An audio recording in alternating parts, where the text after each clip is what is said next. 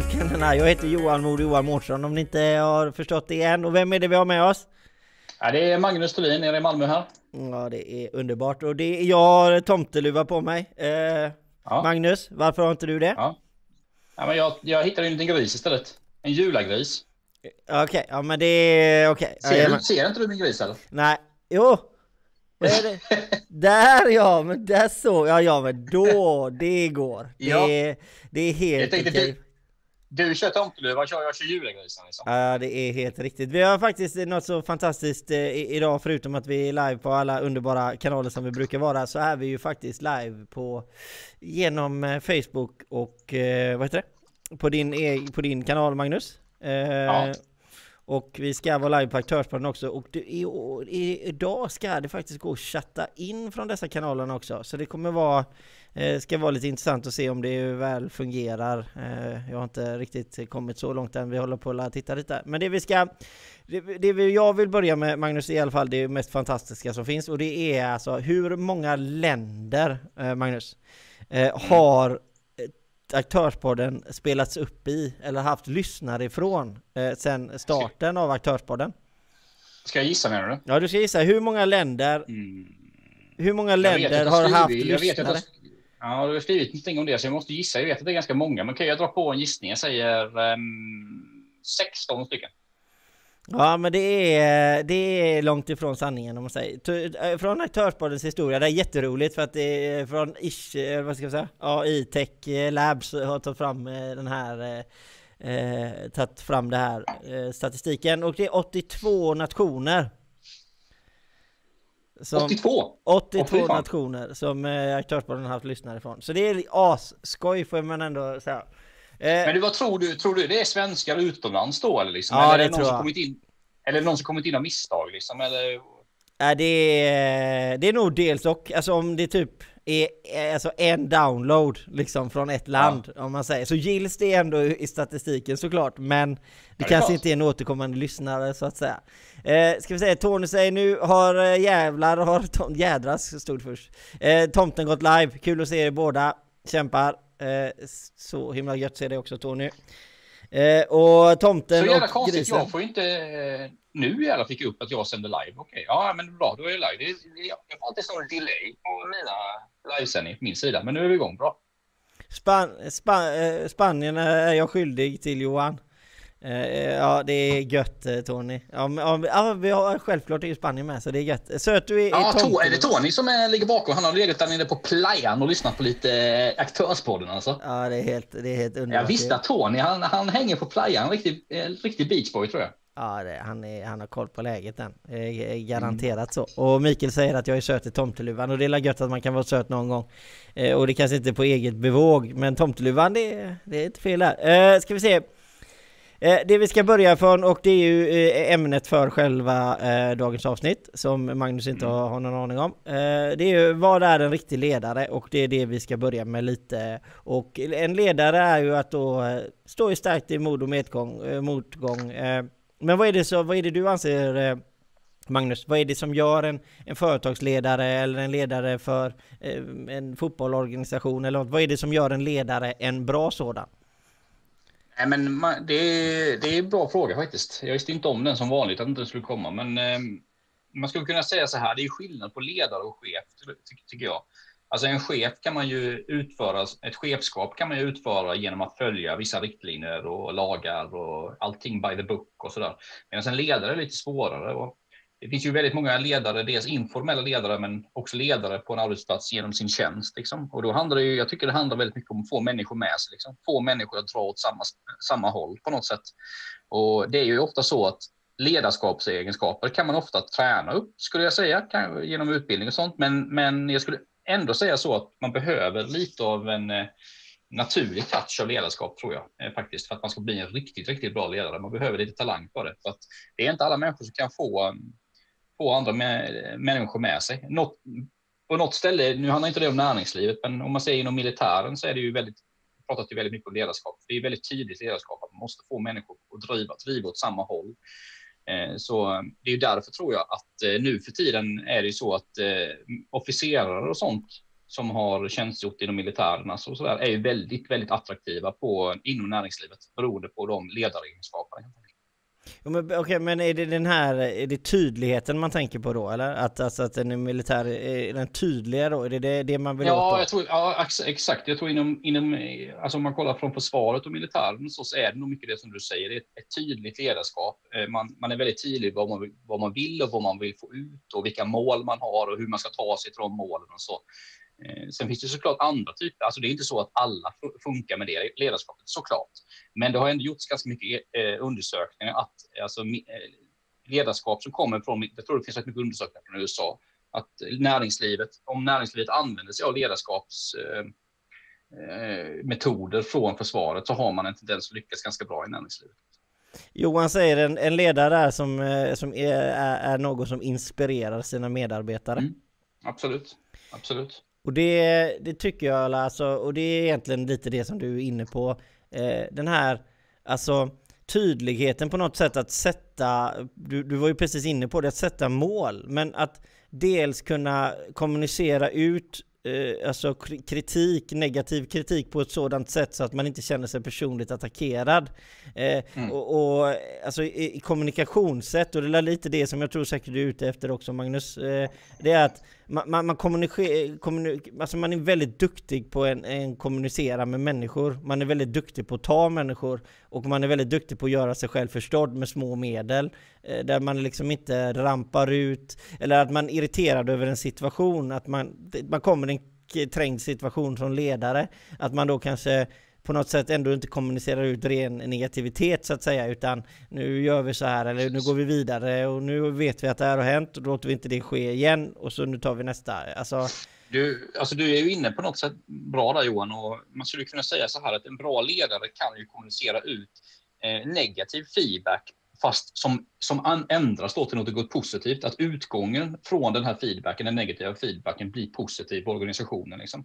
Medan är man en dålig ledare då kanske mer åt den liksom auktoritära, chefsaktig, då kanske den här negativa kritiken gör att organisationen blir ännu sämre. Istället för tvärtom. Då, med en väldigt god ledare så kan, kan den här typen av kritik lyfta organisationen för att man får upp saker till ytan och man kan, om man gör något konstruktivt med, med det som är med problemet. Så att säga. Eh, Martin säger, en ledare för mig är en som får folk med sig. Eh, en chef precis. är en mer som basar. Eh, ja, och, precis. precis. Och precis, och det stämmer ju, stämmer ju. Det, det, det håller jag med om. Och jag tycker att, alltså på något sätt, alltså en ledare är också, alltså många gånger så känner jag så här att eh, Alltså vi pratar ju alltid om att vara flexibla i dagens samhälle, det ska man ju absolut vara, eller som ledare också med tanke att det kommer nya förhållningssätt, eh, det kommer nya digitala tjänster, det kommer nya saker som man behöver liksom anpassa organisationen efter. Eh, och det tycker mm. jag absolut, men sen tycker jag också att det är väldigt viktigt att det här med regler, jag vet att men väldigt, väldigt många människor i dagens läge kanske inte alltså just uppskattar regler för man känner att man blir låst till någonting och sådana här saker. Men, men en sak är också, tycker jag är viktigt med det, det är att en ledare eh, säger också ifrån för inte bara sin egen del eller kanske företagets del utan även för de andra medarbe medarbetarnas del. Det är att nu har vi kommit överens om detta och nu går du och gör något annat men då kommer ju alla de här, varför ska de göra det om inte du gör det? Att man, att man står lite rakryggad och tar den konflikten givetvis att man kommunicerar på ett positivt sätt eller försöker kommunicera eh, där det ändå kommer ut något positivt i slutändan. Det tycker jag också är en, en, en stark ledaregenskap och, och det kommer ju mm. från militären eh, som vi pratade om tidigare, som du pratade om. Det, det, är att man, att man faktiskt vågar säga ifrån eh, och inte gör en för stor grej av det. För jag känner desto längre tid en ledare har eh, som inte tar tag i saker och ting, desto större blir den grejen. Alltså det är lika bra mm. liksom att sätta sig ner och ta en kaffe, eh, diskutera över saker och ting för att sedan gå vidare liksom. Inte, inte dra ut på saker för länge hela tiden, för jag känner liksom saker och ting alltså, trycker man in saker i en burk för länge så kommer det smälla liksom på något sätt. Ja, men du, du, som sagt, det är ju jäkligt bra Johan. Och om man, du studsar in lite på militärerna igen, där kommer ju ofta feedbacken väldigt fort. Liksom. Eh, jag gjorde ju lumpen för fan, nästan 20 år sedan. Jag börjar bli riktigt gammal. Nej, men det är väl 17-18 år sedan jag gjorde lumpen. Liksom. Och det var ju väldigt tidigt då, liksom att eh, jag var ju gruppchef i lumpen där, så jag, men jag skulle inte säga att jag utförde något speciellt. Jag menar, jag var ju 18-19 år, men mina officerare där liksom, de, var ju, de gav ju feedback och liksom både positiv och negativ kritik väldigt fort liksom, när, under, eh, under gången. Och du är inne på det att man ska inte hålla på saker och ting för länge. Eh, det tror jag är väldigt viktigt. Men du sa ju också någonting där vad det gäller regler. Många är inte så himla mm, pigga på regler, men jag, tycker, jag tror ändå regler, alltså när man säger regler så, så, låter det lite negativt. Det har ju lite negativ klang, men det behöver inte vara dåligt liksom, att ha regler och, och, och, sånt som man ska följa för att uppnå vissa eh, mål. Liksom. Man skulle kunna översätta regler till mål, alltså det, de målen man ska ha. Och jag tror att människan generellt, alltså om man generaliserar lite, människan mår ganska bra av att ha strukturer och, och mål att jobba för. Liksom, och sen att man kan fira när man har uppnått de målen och när man följer de typen av regler. Då. Eh, jag är ju stor förespråkare av den, eh, den typen av ledarskap skulle jag ändå säga för att samhället idag är ju väldigt samhället har ju blivit väldigt fritt. Liksom. Det finns väldigt mycket val att göra i samhället. Det finns, man, kan, man, man, kan välja vad man vill. Man ska, man ska, alla ska vara snygga, man ska vara välpyntad, man ska vara smal och man ska, allting ska vara så perfekt. Så jag tycker inte det är liksom, och det tror jag inte är så jättebra för människan heller. Liksom. Så att någon, någon typ av struktur och regler så tror jag inte liksom är dåligt att, att ha liksom, i ett ledarskap. Nej precis, det är precis och sen, sen är det ju liksom att eh, även som vi är inne på, tiderna förändras men Alltså kommunikationen, alltså det är liksom så basala saker som vi har liksom, alltså, ända som det har funnits människor som gått på den här planeten, som de här sakerna har varit viktiga. Alltså att våra verktyg förändras. Men de här basala grejerna kommer aldrig att förändras, alltså hur vi kommunicerar Nej. med andra människor. Eh, även om vi sitter här och kör det digitalt, eh, Magnus, så är det ju så att när vi träffas i verkliga livet så kommer ju vi märka av hur vi kommunicerar med varandra på ett helt annorlunda sätt än vi gör det över, mm. över nätet. Och de här, de här basala sakerna kommer aldrig försvinna, utan det kommer alltid vara någonting som man alltid ska jobba på, att man, man ska försöka förstå den andra personen och det tycker jag att en ledare, en bra ledare, är väldigt duktig på, att man, man förstår vad den andra människan vill så att man kan uppfylla den människans liksom behov eh, och på så sätt upp, komma vidare liksom att om men du stärker vi de här grejerna för jag vet att de här personerna kommer uppskatta det och, och så går man vidare och så kommunicerar man och så. Ja. Eh, så att jag, jag, tror ju väldigt mycket på transparens, alltså man lösningsorienterad men samtidigt att man man ruckar inte på det, de målen då, eller reglerna eh, som man har satt. Eh, ska vi se lite nu. Eh, Tony säger en ledare är en som kan få saker gjorda på ett post, eh, med ett positivt svar från de som har fått arbetet del, delegerat till sig. En ledare som står upp för allas rätt att tycka, vara konsekvent och ta striden öppet. Eh, Abdullah säger Hej, ser att man diskuterar konkurser idag. Vad händer om man går i konkurs? Får man typ näringsförbud emot sig? Eh, det får man inte efter en konkurs, Abdullah. Och vi kommer absolut gå in på det kan, Man kan få det. Man kan få ja, det. man kan få ja, det. Men ja. traditionellt sett så brukar du inte få det. Men eh, det kan Nej. få. Men, det beror på lite på hur du gått i konkurs. Eh, det kommer vi till alldeles eh, lite senare under sändningen här Abdullah. Eh, Martin säger eh, officerchefer. Jag har haft att göra med, upplever jag, att det har problem med att folk under dem vet mer än vad de, dem gör. Eh, och det är ett jättebra problem som du sätter eh, fingret på där eh, Martin. För att det är så att eh, det är inte en ledare. En ledare blir aldrig eh, upprörd utan en ledare blir alltid glad om någon kan, har mer kompetens i ett ämne. För en, en ledare är inte till för att den som vet bäst, kan bäst, vet mest om precis allting. Så att en ledare är inte den personen som ska eh, på något sätt bara jag vet, jag är diktator här, jag pekar åt det hållet och vi ska gå åt det hållet bara för att jag säger att vi ska gå åt det hållet. Utan en ledare är ju den som kan eh, använda allas hjärnkapacitet för att forma det bästa beslutet. Man vet att eh, Niklas där borta eller eh, en, eh, liksom eh, Bert eller Kurt eller där borta är grym på det och Therese är duktig på det och liksom eh, Abdullah är duktig på det. Alltså de här grejerna att man kan alltså använda allas kompetenser och, och så bygga det här pusslet som är företaget eller organisationen. Och det är ju det som gör en riktigt duktig ledare liksom. För då får man med sig alla, för alla känner sig liksom in, liksom sådär va.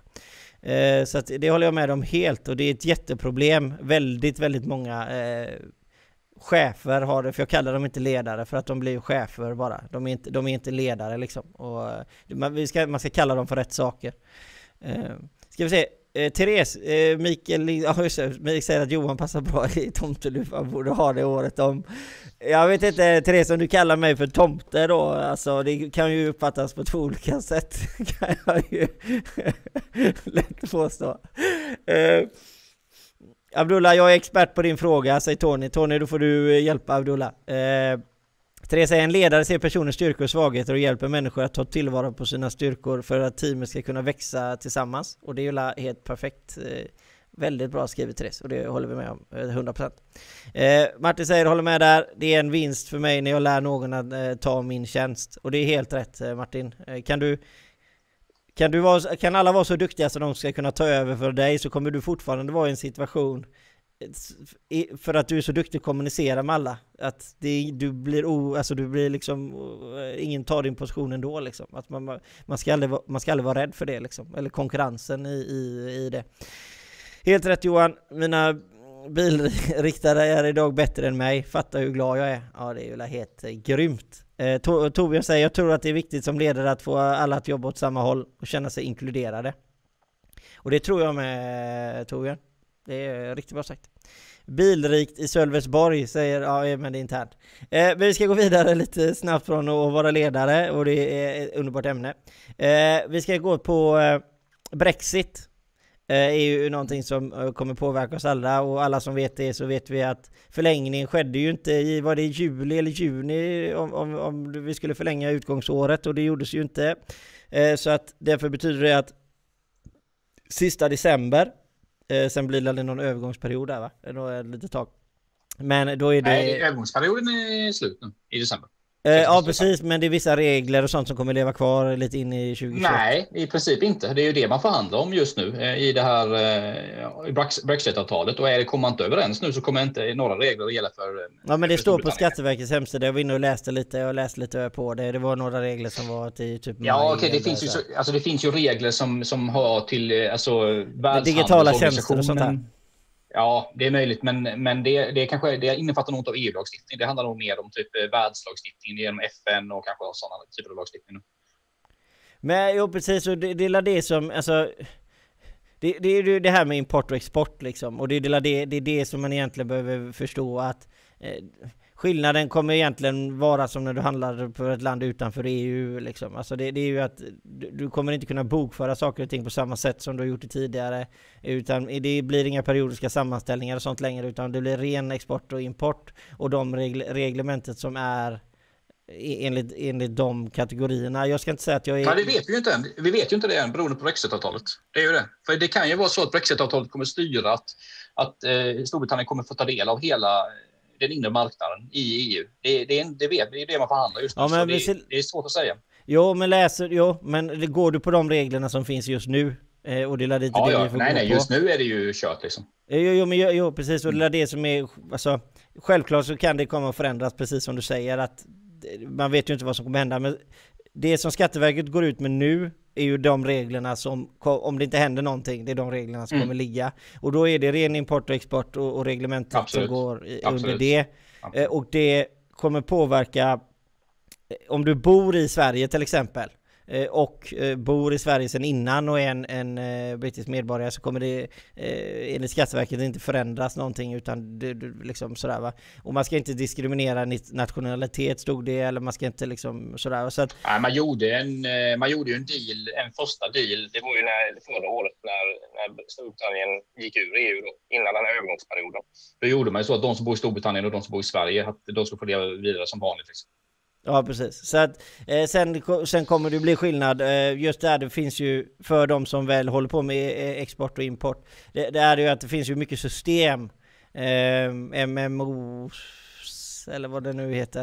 Eh, det finns ju lite olika system som gör alltså, lätta digitala tjänster och sånt här för eh, få tillbaka pengar och skicka pengar, lite skatter och sånt här saker som kommer mm. inte gå att göras längre utan det måste skickas i pappersformat till Storbritannien som då fall ska skickas tillbaka. Så det, det saker och ting kommer bli väldigt, väldigt mycket jobbigare.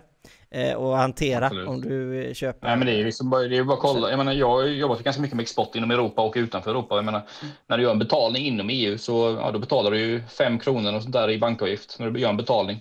Jag menar, gör du det om du gör utanför EU så kostar det ju typ, då blir det baserat på beloppet, hur stor fakturan är så, så då, då blir det alltid typ, för mig i alla fall, 100-200 spänn när du gör en betalning liksom när man gör sina betalningar. Så det är klart att det här kommer ju förändras väldigt mycket och de, de som bolagen som är är väldigt beroende av Storbritannien har ju såklart redan förberett sig väldigt mycket för detta tror jag. Eh, det, är, ju värre då för småföretagarna där det blir kanske lite uppvaknande.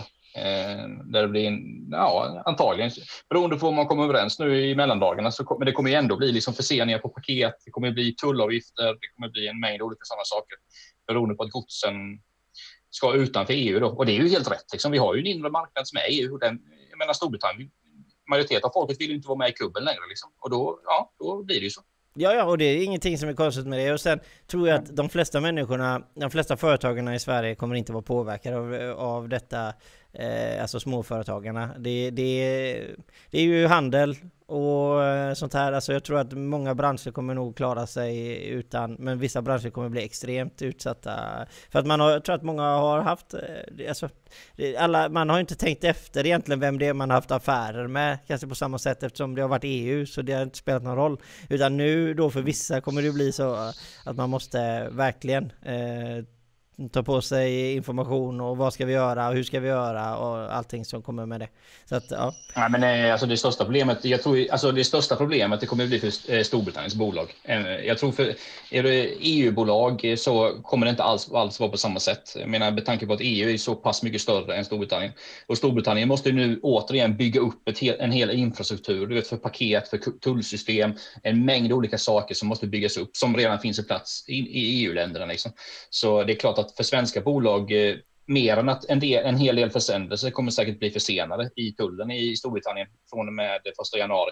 Så, um, så tror jag det, det, så det, som sagt, det största problemet blir nog för Storbritanniens bolag. Tror jag. Och de, jag menar, jag är ju ganska säker på att de flesta större bolag i Storbritannien tycker ju detta är en fullständig katastrof liksom, med Brexit. Men ja, nu, är det som det är och, uh, nu är det som det är. Liksom, de har valt, folket har valt i Storbritannien. Så är det. Ska vi se här. Eh, Torbjörn säger jag kan tänka mig att du är en bra ledare på det sättet att du inkluderar och låter dina killar ta ansvar och växa sina roller. Det var väldigt snällt eh, Torbjörn. Jag försöker. Det tror jag också eh, Johan. Ja. Jag försöker, det, det, är alltid svårt att kommentera det själv. Eh, det, man får nästan höra med mina kollegor i så fall om eh, det. Jag kan faktiskt, det är svårt då.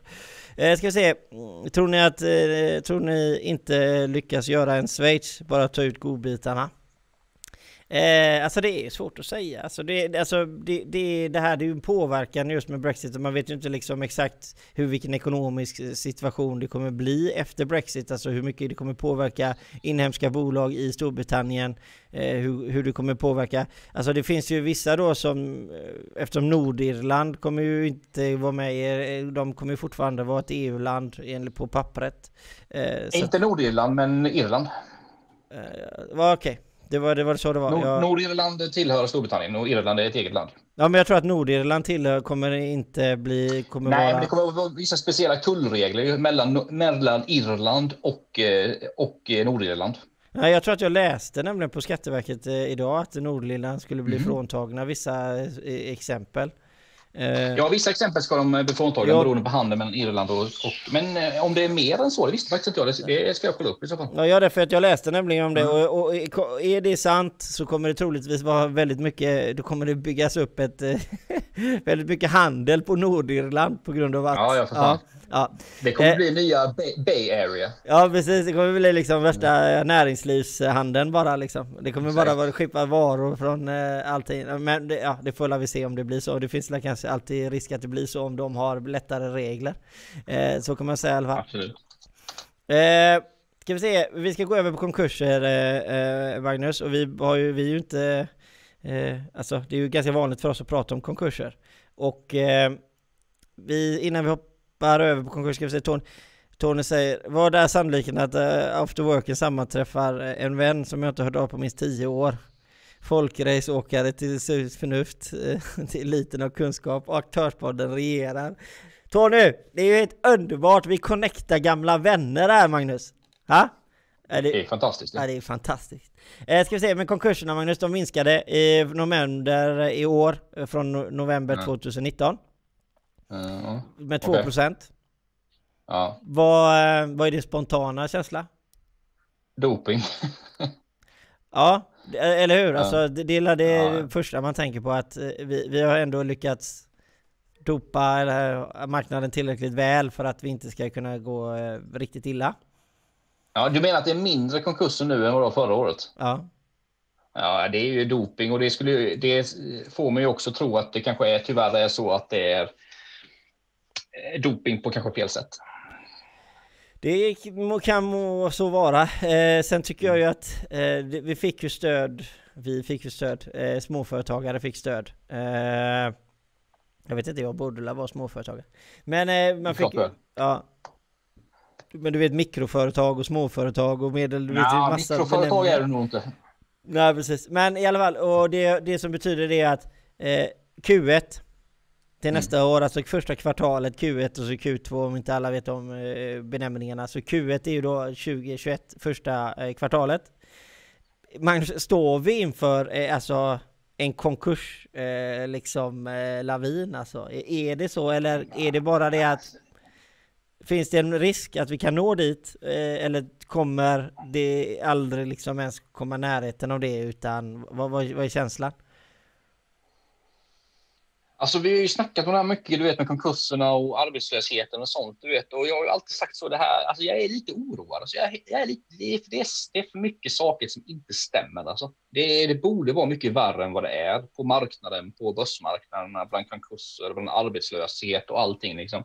Och det beror ju väldigt mycket på att det finns väldigt mycket pengar i samhället under de här senaste tio åren, där börser och bolag har gått väldigt bra.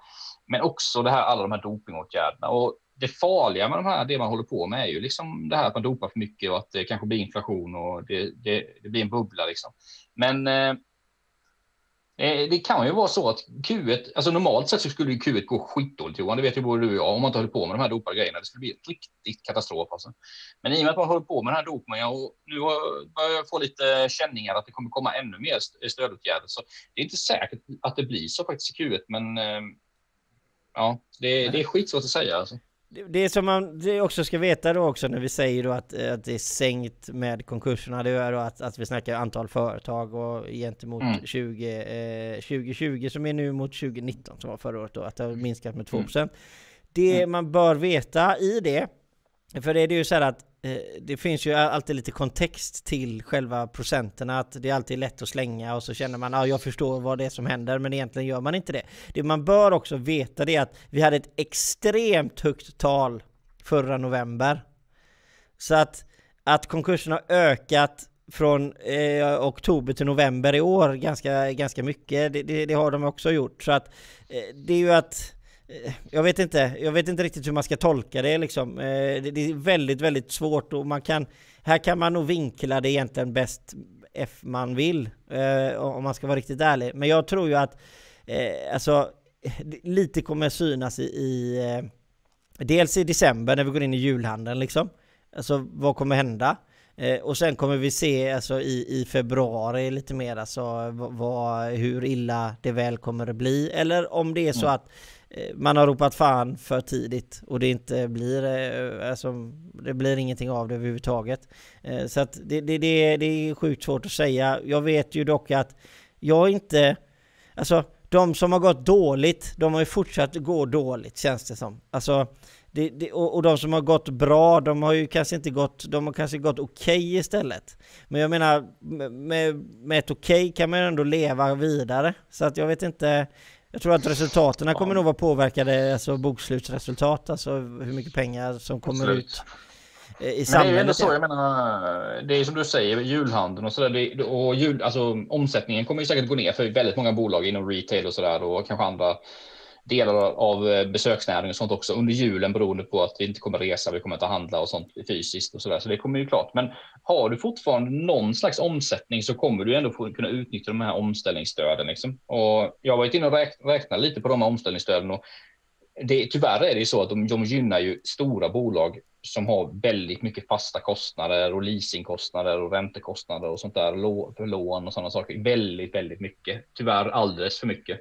Eh, och det, det, det, gynnar ju inte småföretagare alls. Du vet, så nästan all, småföretagare har ju ofta men det vet ju både du och jag Johan, vi har bra koll på våra kostnader, liksom, på hyrorna och vad det nu kan vara. Liksom. Och då blir det ju så att eh, de stora bolagen, eller de större, säg, säg större små bolag, medelstora och stora bolag kommer ju ta väldigt mycket, utnyttja de här omställningsstöden väldigt mycket.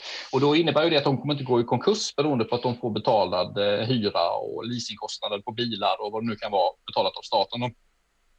Så det är väl det som håller igen liksom alla de här konkurserna. Eh, däremot så kan jag ju tänka mig, jag vet inte om du grävde lite i statistiken där Johan, men jag skulle gissa att de bolagen som går mer, om, om man kollar på bolagen som går i konkurs just nu, just nu, nu har inte jag det framför mig, men jag skulle kunna tänka mig att det är mer småbolag och mikrobolag än vad det är större bolag faktiskt. För att de, stora, de större bolagen har väldigt mycket statlig hjälp just nu. Alltså. Jo, precis. Och de har ju byggt upp, alltså de har ju inte nästan blivit av med så mycket kassa som de skulle kunna ha blivit. Jag menar, vi har ju sett, vi får se resultatmässigt vad de presenterar, men presenterar de stora bolagen liksom samma resultat som förra kvartalet i princip så, så, betyder ju det att då är ju de upplyfta av den här dopingen till att nå det resultatet och då betyder det ju på något sätt också att eh, det, har, det har slått lite fel. Alltså, det har slått fel redan. Det, jo, alltså, det kan man redan konstatera tycker jag. Jo precis att, att just mm. att det kanske inte var meningen är just att, alltså, att vi ska Eh, alltså, är man pro-företagare, reglerna är för alla och det ska vara generellt och det ena och det andra håller jag 100% med om. Men det blir ju så här att eh, när, när eh, kanske ett stort bolag eh, tillgodoser sig ganska mycket och på det sättet håller upp en stor vinst. Och det är självklart bra, det kommer ut pengar på marknaden och det sätter liksom absolut sånt där. Men det kanske inte var riktigt det som var meningen, utan det som var meningen var ju att det skulle kanske stöd, stödja de som hade det tuffast. Att... Ja, men alltså, jag menar, jag vidhåller ju det att eh, jag tycker inte det har gått bra mot, eh, det har inte slått bra mot småföretagarna. Och det, jag menar, det, det är kritik mot regeringen, men även mot samarbetspartierna till regeringen definitivt. För att eh, jag tycker att alltså det är kritik mot egentligen, man, man ska vara ärlig och säga det är i princip kritik mot alla. När det, det här, de här reglerna kom och sånt där, det, det är inte så att eh, någon annan kom och sa att vi vill göra exakt så här, det här är exakt så här mycket bättre. Utan det har liksom varit någon sån här liten, eh, någon som har sagt emot egentligen, men eh, det, det har varit ett ganska medhållande från alla känns det som när det ja, kommer till stöd. Jo, men så är det, men, men det, är bara du, det är bara du och jag som offentligt har gått ut och kritiserat det från första jo, början. Men jo, jag tror ju det är så här, tyvärr är det ju väldigt mycket så här att kanske utan att slänga för mycket skit på för mycket politiker och sånt, men det är ju ändå så att eh, jag tror att de som kan och vet hur man skulle skapa likviditet hos små, småföretagen, det är kanske inte de som gör, fattar de här besluten beroende på att de, de förstår inte riktigt hur det, hur det hänger ihop. Liksom. Så då är det klart att då är det ju lättare att eh, fokusera på saker som då typ leasingkostnader och hyror och sådana grejer. Så där. Och menar, du och jag lanserade ju ett förslag i, för många, många månader sedan. Det var ju i början av året, alltså typ i mars-april, hur man skulle skapa likviditet i bolagen genom att jobba med ja, dels sänkta arbetsgivaravgifter men också betala tillbaka kanske arbetsgivaravgifter från tidigare. Och det hade ju skapat likviditet i alla bolag, även de små bolagen, liksom, väldigt mycket. Så um, nej, det är, det är väl som du säger Johan, det är, man, får, se, man får rikta en kritik till, till hela riksdagen. Där. Så. Ja det tycker jag faktiskt. Ska vi se. Mm. Eh, Martin säger vissa marknader är nog utsatta. Hotell, absolut. Hotell och restaurang och sånt har du helt rätt i Martin. Det har varit extremt ansatt och är ju fortfarande ansatta. Och om inte andra är de mer ansatta nu än vad de var förra, förra gången och då var de extremt mm. hårt ansatta. Vi kommer, eh, alltså det är ju, det har ju varit mycket snack om just de här bitarna med till exempel eh, Eh, stora butiker utan att nämna namn där det har varit väldigt många människor som har vistats och så kan man inte vistas eh, på ett annat, på andra ställen och sånt där. Alltså, det är ju så att det är när man ska gå in i den fria marknaden och, och det här får man ju tycka som man vill. Alltså man, man, man, det, man, har liksom rätt till att tycka att nej, jag tycker inte vi borde stänga ner Sammetull överhuvudtaget för att människor borde förstå detta själva. Alltså, det, det, man, man, har, man har rätt att tycka det, eller så kan man tycka att jag, jag tycker att staten ska ha rätt att kunna stänga ner precis vad som helst. Absolut, man, man, man får tycka det. det. det. är helt okej att tycka det, men problemet är att när man går in och rör i saker och ting, när man börjar pilla på saker och bara eh, nej, du får inte göra det och du får inte göra det, då blir det direkt orättvisor i samhället eh, automatiskt sett. Till exempel, vissa företag kan inte bedriva sina verksamheter medan andra kan göra det. Eh, och de kanske har mer folk, de som borde stängas ner mot, alltså det blir, det, det, liksom, du kan inte, det finns liksom ingenting som man kan göra som blir totalt rättvist när man går in och pillar i för mycket saker. Eh, och det här är ett jätteproblem och jag säger inte det att det är rätt att göra det eller fel att göra det. Jag säger bara det att när du väl gör det, då slår det fel. Det blir orättvist direkt. Alltså, jag vet inte vad du säger Magnus? Nej, men det är ju såklart att alla åtgärder man gör, det, det är ju så att vissa kommer ju hamna i kläm. Eh, definitivt. Eh, så är det ju. Och så är det ju med alla, typ sådana här stimulanspaket och sådana här saker. Då det är klart att vi, pra vi pratar ju den här podden utifrån ett småföretagsperspektiv och det är klart att då lyfter vi ju väldigt mycket småföretagare. Men det är klart att det är ju andra som har kommit i kläm också liksom, eh, på, på arbetsmarknaden. Självklart folk med timanställningar eller vad det kan vara. Men det är vi, jo, men det är vi, vi är ju för, men mm. vi, vi pratar ju, vi, alltså, det är ju inte så att Alltså, det är ju inte så att vi pratar ju om småföretag klart, men sen pratar vi om mycket storföretagare också. Jag menar, det ja, det gör vi ju såklart. såklart. Men som du, vad du var inne på där, såklart att det, det kommer ju aldrig bli, det kommer aldrig bli helt eh, alltså, jämnt fördelat. Nej, det kommer det tyvärr inte bli. Liksom, för att det är omöjligt. Och som du säger, om man stänger ner allting, ja, det är då klart att då, då går det ju inte med restaurangbranscherna, men det går ju väldigt bra med e-handel till exempel. Så det är klart att det blir ju, det blir ju ojämnt på det sättet. Men som det är just nu, nu kommer det ju nya restriktioner här för en timme, en och en halv timme sedan ungefär, eh, där man drog ner ännu mer på restaurangerna. Och, ja, det, ja, det var på tiden minst sagt kanske. Men det är klart att det slår ju så, såklart superhårt mot eh, restaurangerna. Och jag menar, de känner sig ju, restaurangägarna känner sig riktigt, eh, riktigt orättvist behandlade. Ja, men det förstår jag ju liksom att de gör. För att många av dem kanske har dragit det, alla, alla kostnader som finns och man har korttidspermitterat den personalen som man har fått rätt till att göra. Liksom. Eh, man måste ju ha någon personal kvar på restaurangen, annars är det bara att bomma igen. Liksom. Och, eh, det, finns, det finns ju ingen flexibilitet i kort, korttidspermitteringssystemet heller, så att du kan inte liksom, ja, du kan inte jobba en timme på en dag och sen gå på korttidspermittering. Antingen är du korttidspermitterad under en längre tid eller så är det inte. Liksom. Och i restaurangbranschen blir det ju väldigt svårt att bedriva en verksamhet på det sättet. Så med det sagt, jo, nej, det, det, och, ja, det kommer inte. Det kommer slå väldigt olika liksom. Eh, Tony säger, tänk om staten lämnat oss vind för våg. Lek med den tanken, hur hade det varit idag? Entreprenörer har, redan, eh, har en fördel redan. Sätt kängorna och jobba. Det var det enda, det var, ja, det var det enda rätt bra stöd, inte överallt. Ja, precis. Men alltså, det, det är ju lite, det är ju lite så med, alltså, det, alltså, kan, det som man måste förstå då, det man, när man väl sitter hemma kanske och säger, sitter man med en Cola Zero eller en, en gin och tonic och så tycker man att fan vad dumt att man håller uppe att restauranger, man borde inte få gå dit överhuvudtaget för det är så smittspridning. Så tänk då in i den, alltså det som man behöver göra då, eh, och för, för alla människor att göra, det är ju att vad, hur påverkar den människans liv? En företagare har inga, inga skyddsnät. Alltså vad hade du själv gjort om du inte får ha besökare, du får inte in några pengar och du vet att du kommer gå i konkurs och du har liksom lagt in varenda krona du har i ditt företagande. Förstår ni den? Mm. Alltså paniken och ångesten man har som människa då. Alltså... Ja, nej, men alltså, eh, alltså, alternativet är ju, det beror på lite hur man ser hur man skulle jobba med stöden då. då om, säg då att man har gjort en lockdown, ja då hade ju, då hade ju staten gett en, ett näringsförbud då till till exempel restaurangägarna. Och då hade ju såklart staten fått kompensera restaurangägarna för det. Eh, som det är just nu vet jag inte, alltså då är det ju mer än, då liksom är det mer tortyr, utdragen tortyr på en längre tid. Så jag vet inte, ärligt talat Johan, vilket som är bäst. Alltså, Nej, det är ju det. Det blir ju också det blir ju ett problem idag. Alltså när, när eh, alltså regering och eh, alltså säger att eh, jag vet inte om det är alla partier, jag ska inte säga att jag har koll på precis vad alla har sagt i ämnet, men eh, när man säger att besök ingen, du får inte vara mer än åtta vid jul, du ska inte... Alltså, fyra är det nu. Är det fyra nu? Jag tror de drog ner det till fyra, eller så var det fyra restauranger, jag kommer inte ihåg. Ja, men någonting sånt. Jag tror det. Ja, ah, okej. Okay. Eh, mm. men alltså... Nej, åtta, åtta, kanske det var, förlåt. Fyra ja. restauranger var det nog förresten. Man gick ner till fyra på restaurangen. Jo men alltså problemet blir ju då liksom att eh, alltså det, det, slår ju, det kommer ju slå extremt hårt mot precis väldigt, väldigt, väldigt många när man gör det. Och då är, då, då är frågan är alltså, är det regeringen, alltså om vi, om vi tar bort covid-19 till exempel och så tänker du bara på ett liberalt och öppet samhälle. Alltså mm. är det, ska regeringen ha makt att kunna göra precis en sån här sak? Vilka reglementen ska finnas för att du överhuvudtaget ska få göra det. Alltså, det finns mycket andra frågor som är juridiska frågor och även mot alltså, frihetsfrågan.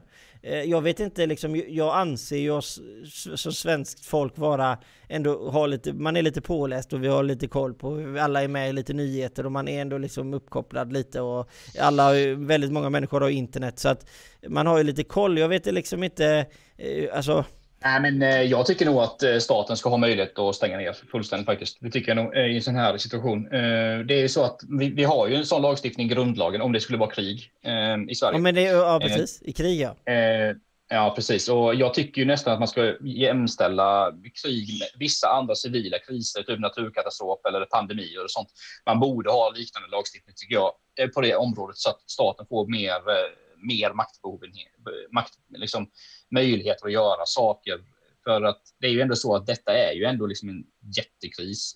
Man kan, det är svårt att liksom jämföra det med krig, men det kan ha samma påverkan som ett krig på ett samhälle, på näringsliv och sådana saker. Liksom. Så men, äh, jag, jag, att man ska ha det. Jo, men det förstår jag absolut. Men alltså, det, det beror ju på dödsfall liksom. Alltså hur många har vi som har dött? Och alltså det, det finns ju mycket andra saker som kommer komma i, i de här efterspåren till till nedstängningar Absolut. och sånt här. Och, eh, vi, får se, vi får se sen. Alltså jag, jag är, jag är lite, mm, jag vet inte, jag, jag vet inte riktigt var jag står i, eh, i just i frågan, utan jag kan lika gärna tycka att eh, Ska man stänga ner, man kanske kan sätta en gräns, man kanske kan göra någonting istället liksom. Jag tycker att, att helt plötsligt bara öppna upp det igen och så öka upp allting och så går allting käpprätt eh, igen. Alltså det betyder ju bara att det har varit dåligt ledarskap istället för... Alltså, ja, men, men jag tycker liksom att när man har varit med och ändå läst mycket siffror nu, man har ändå haft ett år på sig och läst på, på ganska mycket, så jag tycker ändå i, i början av året, i, under våren, så var det väldigt... Det, jag, då tycker jag det nästan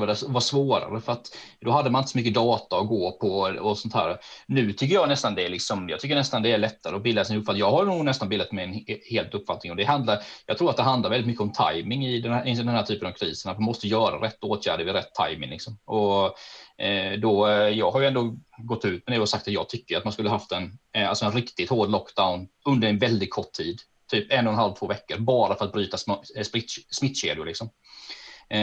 Men det är klart, jag är ju ingen, jag är inte ett, ett, ett orakel liksom, men min, min bedömning det kommer ju är att nästa, det, det blir ju nästa, alltså de väldigt många människor i Sverige kommer ju vara lediga från och med idag. Alltså mm, i två absolut. veckor framöver. Så jag tror att det ja, kommer ja. bli... Ja, det kommer ju säkert ha väldigt bra påverkan. Alltså att människor inte är ute på arbetsplatser och sånt. Absolut, definitivt.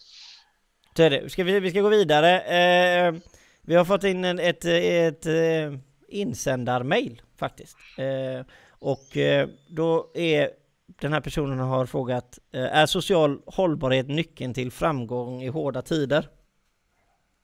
Eh, det beror på vad man menar med social hållbarhet. Jag får utveckla det, den frågan. Det, social hållbarhet betyder väldigt mycket olika saker. Du får tolka det, det är öppet för tolkning. Nej, men social hållbarhet, det, det är...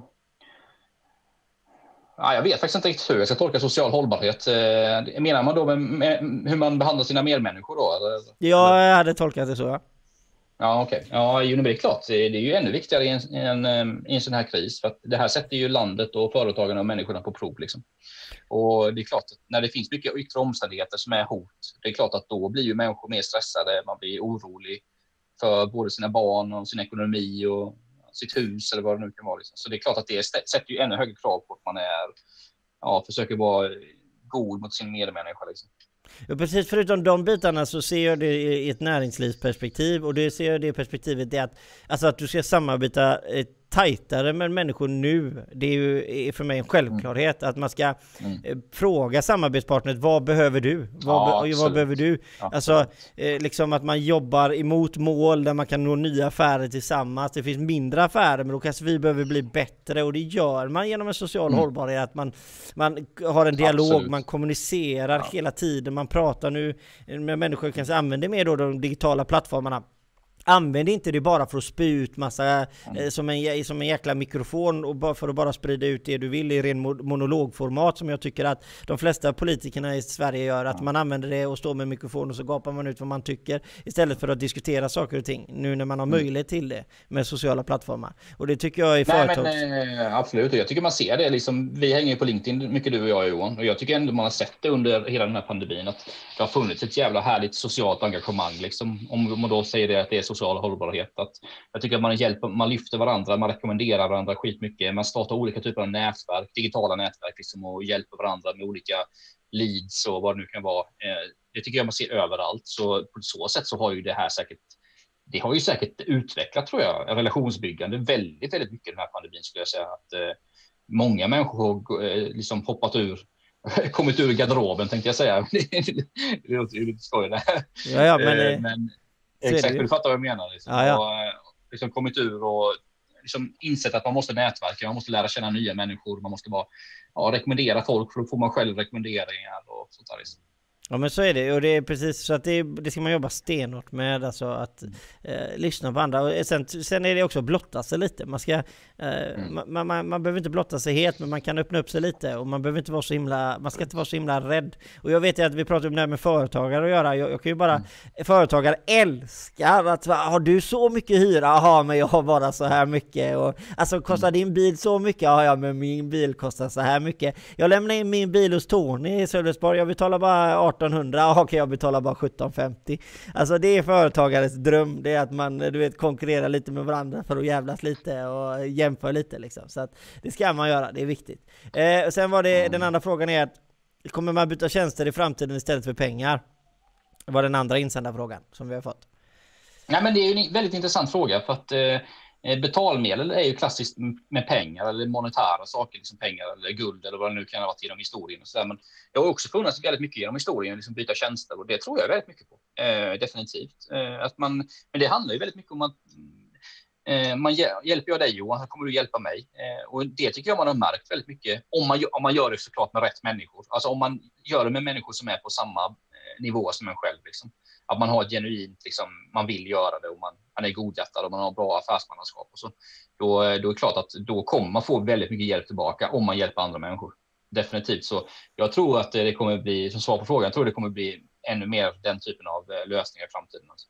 Ja men det tror jag. Alltså, sen tror jag att det kommer, ju alltid, det kommer ju alltid vara så att man hjälper, hjälper varandra till en viss del. Sen kommer det vara så att det är lite svårt branschmässigt. Det vill säga att Magnus kanske har 1000 kronor i timmen och så kanske jag har 500 kronor i timmen. Det är klart att det inte kan, det blir ju fel. Vi kan ju inte bara byta timmar hur som helst, hur mycket som Nej, helst. Nej, det går inte för då blir det ju ingen ekonomi av liksom. Precis, för Magnus kanske ja. har ett kontor som kostar mycket mer och programvaror och det ena och det andra och jag kanske inte har någonting Precis. så att det är klart att det finns eh, givetvis. Men det, självklart så tror jag att det kommer bli mer att man, man jobbar och sen ska man inte vara så rädd för att hjälpa någon annan även om du inte får någon hjälp tillbaka. Då vet du det att mm. ja, ja, ja, då tar man nästa istället för att gå runt och älta det liksom.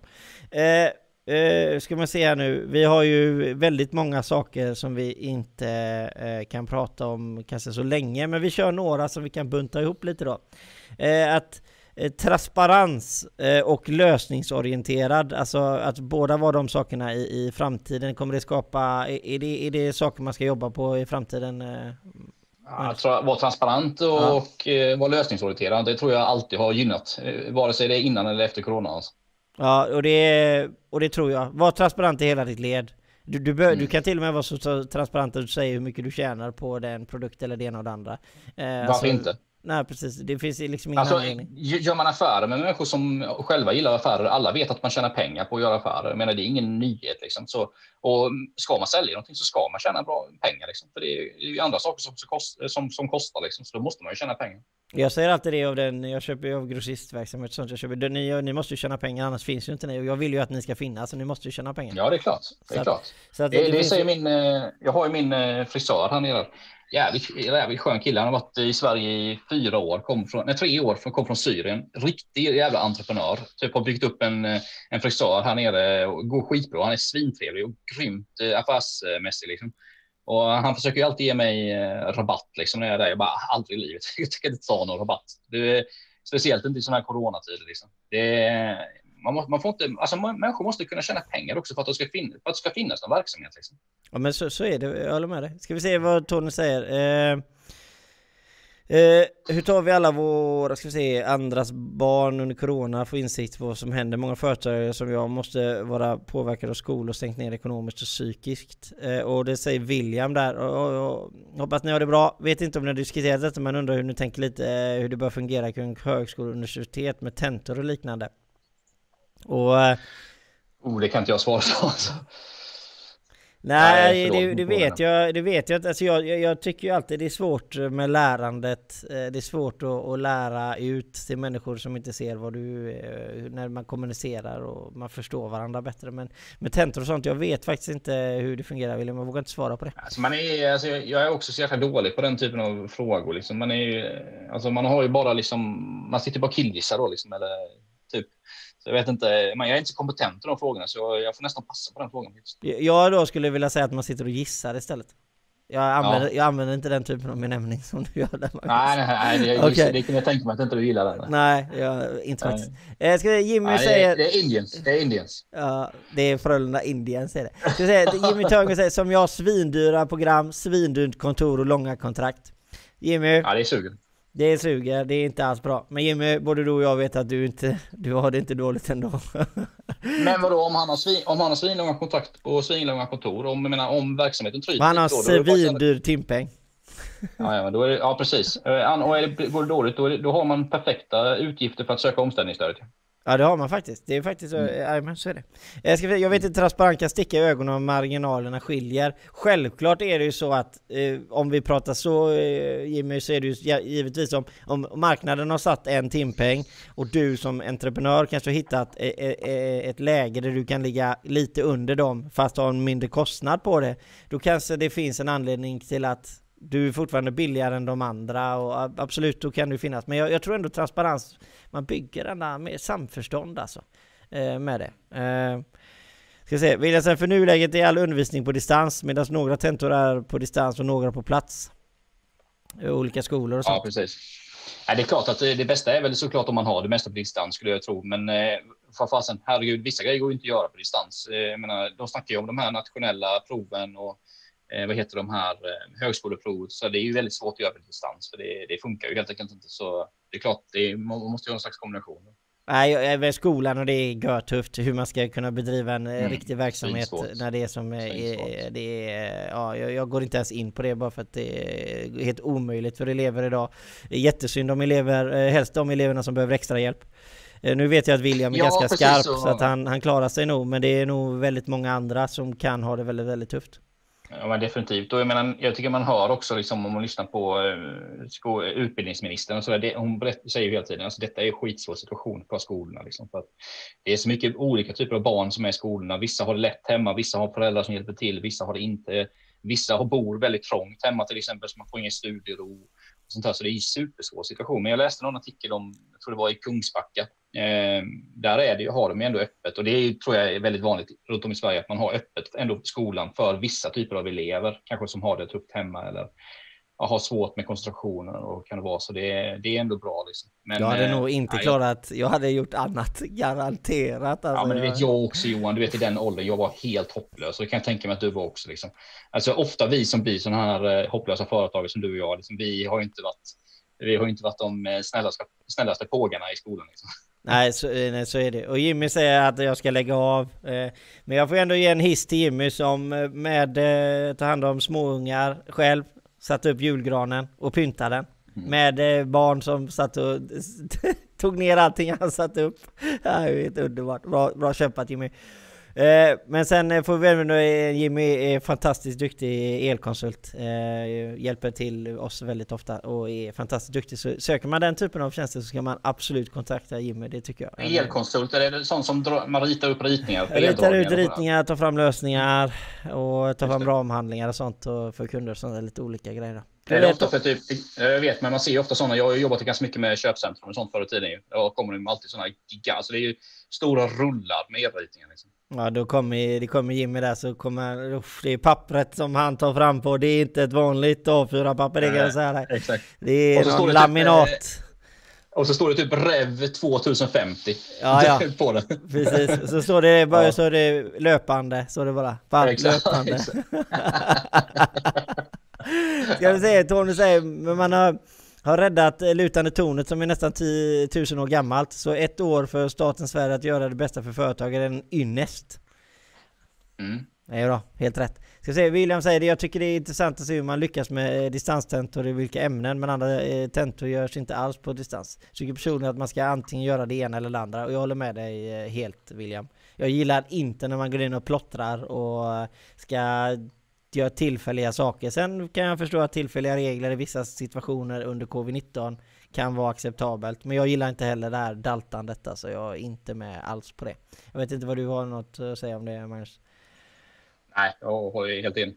Ja, ska jag säga, Jimmy säger jag håller med. Jag tror i grunden på transparens och en god kundkontakt. Jag är bara rädd att det blir okända människor inte förstår. Eh, och det förstår jag Jimmy. Men jag tror att om du har en kund som du jobbar väldigt tillsammans med som är väldigt liksom stor. de har koll på vad du gör i vinst vilket fall som helst.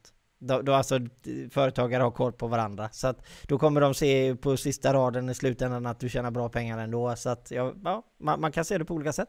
Tony säger jag har ingen arbetsro. Magnus, två barn med funktionsnedsättningar. Skola stängde för attan. Vad kul vi har. Plus en på covid-19. Ja, det förstår jag Tony. Men Tony, du är en fantastisk människa. Så jag vet, ifall det är någon som kan lösa det så är det du. Eh, och Ska vi se, ska vi, vi har ju fem minuter kvar här. Vi har några, eh, tre, några saker som vi kan... Vi gör, vi gör den så här istället. Eh, nämn tre egenskaper som gör en bra säljare, Magnus. Tre egenskaper som gör en säljare? Att man är taggad. Eh, taggad skulle jag säga etta då. Mm. Eh, att man är ordentlig. Mm. Skulle jag också säga. Ja, det, det, det, affärsmannaskap skulle jag säga, men ingår i ordentlig. Men om vi ska säga något mer. Eh, taggad, ordentlig och eh, ja, trevlig. Mm. Ja men det är bra. Jag, jag, jag säger som Torbjörn är, för det är Torbjörn som har tagit upp detta. Och Torbjörn säger att man, han säger lyhörd, ödmjuk och eh, att man har kunskap, alltså produktkunskap. Mm. Alltså att man Absolut. vet vad man... Och eh, Eftersom jag har facit framför mig, så jag säger det som, jag säger det som Tove jag, jag tycker man ska vara lyhörd, och man ska vara ödmjuk, och man ska veta vad det är man säljer. Jag håller mm. med dig. Jag eh, satte dig på pottkanten igen Magnus, men det tycker jag är bara roligt. Ja, eh, okay. eh, vi ska avsluta med någonting som är skittråkigt. Eh, jag håller på att säga, nej, vi hade faktiskt en grej till. Eh, sökmotoroptimering, favicon och säljcoachning. Mm. Eh, sökmotoroptimering, vad säger du om, ska vi fortsätta jobba med det 2021, Magnus? Ja, jobba som fan med det. Så fort du har ledig tid och du inte vet vad du ska göra, fan, skriv en, eh, skriv en blogg, blogginlägg om något eh, nyckelord du tycker är viktigt för din verksamhet. Det är faktiskt grymt. Eh, man kan ju, alltså, ja, ja. alla säger att man inte har tid. Du, en vid ett tillfälle varje vecka så skulle du teoretiskt sett kunna lägga en 20 minuter på att göra en sökmo eh, en, en landningssida. Det är jag helt övertygad om att de flesta hade kunnat banka in. Favicon, vet du vad det är Magnus? Ja, det är väl den lilla som är där uppe i flikarna, eller är det inte det? Jajamän, och där har ni inte gjort ja. det på er hemsida, se till att ni gör det. Lägg in er logga så att man eh, Absolut. söker. Görviktigt. Den är även bra för SEO. Ja, görviktigt. Eh, Säljcoachning, självklart kan man ha säljcoachning. Det kan vara asbra. Vi alla kan eh, inte vara inspirerade. Det är väldigt bra att ta in någon som är inspirerande. Eh, och jag tänkte att jag skulle besöka Business Gardens hemsida också. Eh, jag lovade att göra det, så jag ska göra det här nu. Alltså jag, jag har inte varit inne på, har du varit inne på Business Gardens hemsida? Ja, jag vet inte. Jag ska gå in på det nu också. Jag ska gå in och titta här. Eh, nu är Per inte med oss här tror jag. Ja, det finns ju ingen hemsida. Finns det ingen hemsida? Vi bygger om. Välkomna tillbaka står det. Okej, okay, Per, du får underkänt. Jag vill absolut inte vara den, men jag sticker ut haken och säger att du får underkänt här i det här läget. Eh, faktiskt. Men äh, jag kör ju Divi, vet du. Eh, nej, för fan. Det, det gillar inte jag. Jag kör ju Elementor. Mm. Eh, så att eh, det får vi titta. Och det, vi ska avsluta med det absolut tråkigaste ämnet. Ska vi göra. Jag har lite andra grejer, så vi, vi hunnit inte gå in på allting. Så ni ska veta det Två minuter har vi kvar. Två minuter kvar. Det som vi inte tar upp detta avsnitt tar vi upp, eh, skriver vi över på nästa avsnitt. Så skulle det vara så att man har skickat in ett mail eh, eller någonting, man har tagit upp någonting i sociala kanalerna och vi inte har tagit upp ämnet så behöver man inte vara orolig utan vi kommer ta upp det nästa gång och skriva över det till, till nästa gång. Eh, vi ska avsluta med vad säger man till de eh, företagarna, Magnus, som har förlorat fruktansvärt mycket i år? Vad skulle du vilja säga till dem? Fan, det är, det är en tung fråga Johan alltså. Eh, det, är, mm, fan, det är svårt att ge ett svar på den för det är liksom så jävla känslig situation också. Det påverkar ju så jävla mycket om bolag har gått konkurs och du vet man kanske får personliga problem och sånt där. Och, eh, men vad man kan säga är ju ofta att Alltså ofta tror jag att väldigt många, alltså speciellt mindre företagare som driver sina bolag, att det, det finns nog väldigt mycket eh, skam tror jag med det här med konkurs och sådär beroende på Ja, men det blir väldigt, alltså det blir väldigt, om man är småföretag, det blir väldigt personligt. Alltså. Eh, företag blir nästan som en liten baby. Liksom, om man, man bryr sig så jäkla mycket om sitt bolag och man är så stolt över sitt bolag och man är så stolt när man får sina, ja, som du Johan, du har ju väldigt bra kreditvärdighet, sina tre A eller vad det nu kan vara. Liksom. Det, det, det, det sätter väldigt mycket känslor på spel. Liksom. Men det man kan säga är ju att det har ju varit väldigt extraordinära liksom, omständigheter det här året. Så det kan ju vara så att även om man har drivit ett väldigt fint bolag och framgångsrikt bolag så kan man ju gå i konkurs på grund av all den skiten som har hänt i år med covid och, och allt sånt där. Och det är väl ändå ett sätt, tycker jag, liksom ett sätt att Alltså det skulle nog lindra min liksom skam i alla fall lite beroende på att det finns väldigt mycket saker som man inte kan påverka själv. Men det är klart, om, om, om, det, är, det är inte så lätt för mig att säga. Det är ju lätt för mig att säga så, för menar, har man förlorat alla pengar i sitt bolag och sen får man personliga problem med sin ekonomi och kanske man måste sälja huset och sådana saker. Det, det hjälper ju inte så mycket om, om jag säger det. Liksom. Men det är väl så lite man får resonera tror jag. Mm, jag skulle, alltså för det första då, om, om man har gått så långt så att man har gått i konkurs så är det ju så precis som Magnus säger, att, att, att, att det som händer, det händer liksom. Alltså, det är liksom ingen idé att, att försöka dalta i det som har hänt för mycket för att det, vet du om ofta som företagare vad det väl gick fel så har du redan lärt dig den läxan men du hann inte rädda skeppet. Alltså, Nej, precis. Se till att börjar det gå dåligt och du känner att det börjar gå, försök att vara transparent mot dina företagare runt om. Alltså de flesta kommer nog inte bli irriterade, eller de kanske blir irriterade för att förlora pengar, men man tjänar mer på det. Alltså, eh, vi alla kommer gå in i situationer i livet som kommer vara extremt tuffa för oss. Försök att på något sätt på, repa lite mod ändå, att du, det liksom, du kommer göra mer saker i arbetslivet än detta. Det här är inte slutet.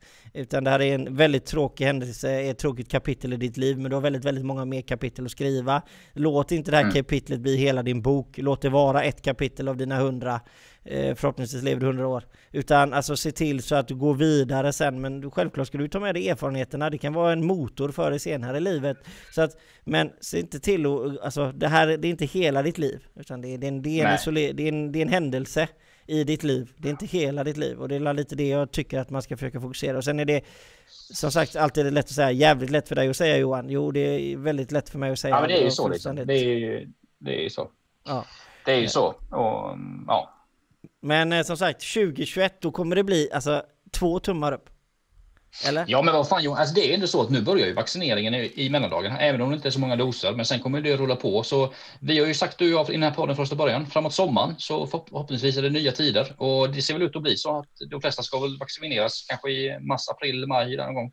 Så vad fan, det kommer bättre tider liksom, så det är bara att hålla ut och sen jävlar, sen får ni tjäna pengar där ute. Ja men det tycker jag är underbart. Ska vi ta de sista kommentarerna? Tony säger 1000 kommentarer, 600 likes på min Scooby-bil, den blev inte såld så en ny vecka. Ah, men vad ska han ha för den då? Jag vet inte vad han ska ha. Över 45 000 tror jag. Ja, ja, jag vet inte, jag var inne och tittade, det var uppe mot 40 någonting. Jag vet, jag vet inte vad reservationsbeloppet är, man ser ju inte det Tony. Även om man mm. får ju inte titta på det då. Jaha, det är som bud, okej, okay, ja. så, okay, så jag förstår. Ja, jag förstår. Ja. Jag ska säga, Tony håll kursen mina kämpar och tack för att ni i chatten kul att höra av dig eh, Martin. Gör inte som U137 i Karlskronas skärgård. Ni är fantastiska. U137 är klassiskt. Ja, ja, ja, alltså jag var realchefen Vasa. Jag tänker på realchefen Vasa Tony. Du har satt det, du har präntat in det hos oss här. Man, man ber sina riktiga vänner om hjälp, de kommer förstå och håller med dig Magnus. Eh, och eh, för fan glömde en sak, vi ses inte innan julafton, god jul till er alla. Och det är... Ja, verkligen. Magnus, till mm. nästa år så får du ha handlat in dig en... Eh, ja, jag lovar det. Och håll utkik i Aktörspodden eh, nästa år för att vi kommer komma med en härlig nyhet. Vi ska köra ett litet live-event under våren nämligen när ja. covid och restriktioner och sånt har lagt sig. Så håll utkik på Aktörspodden. Ja, grymt. Tack så hemskt mycket och det är helt fantastiskt till er alla. Hej!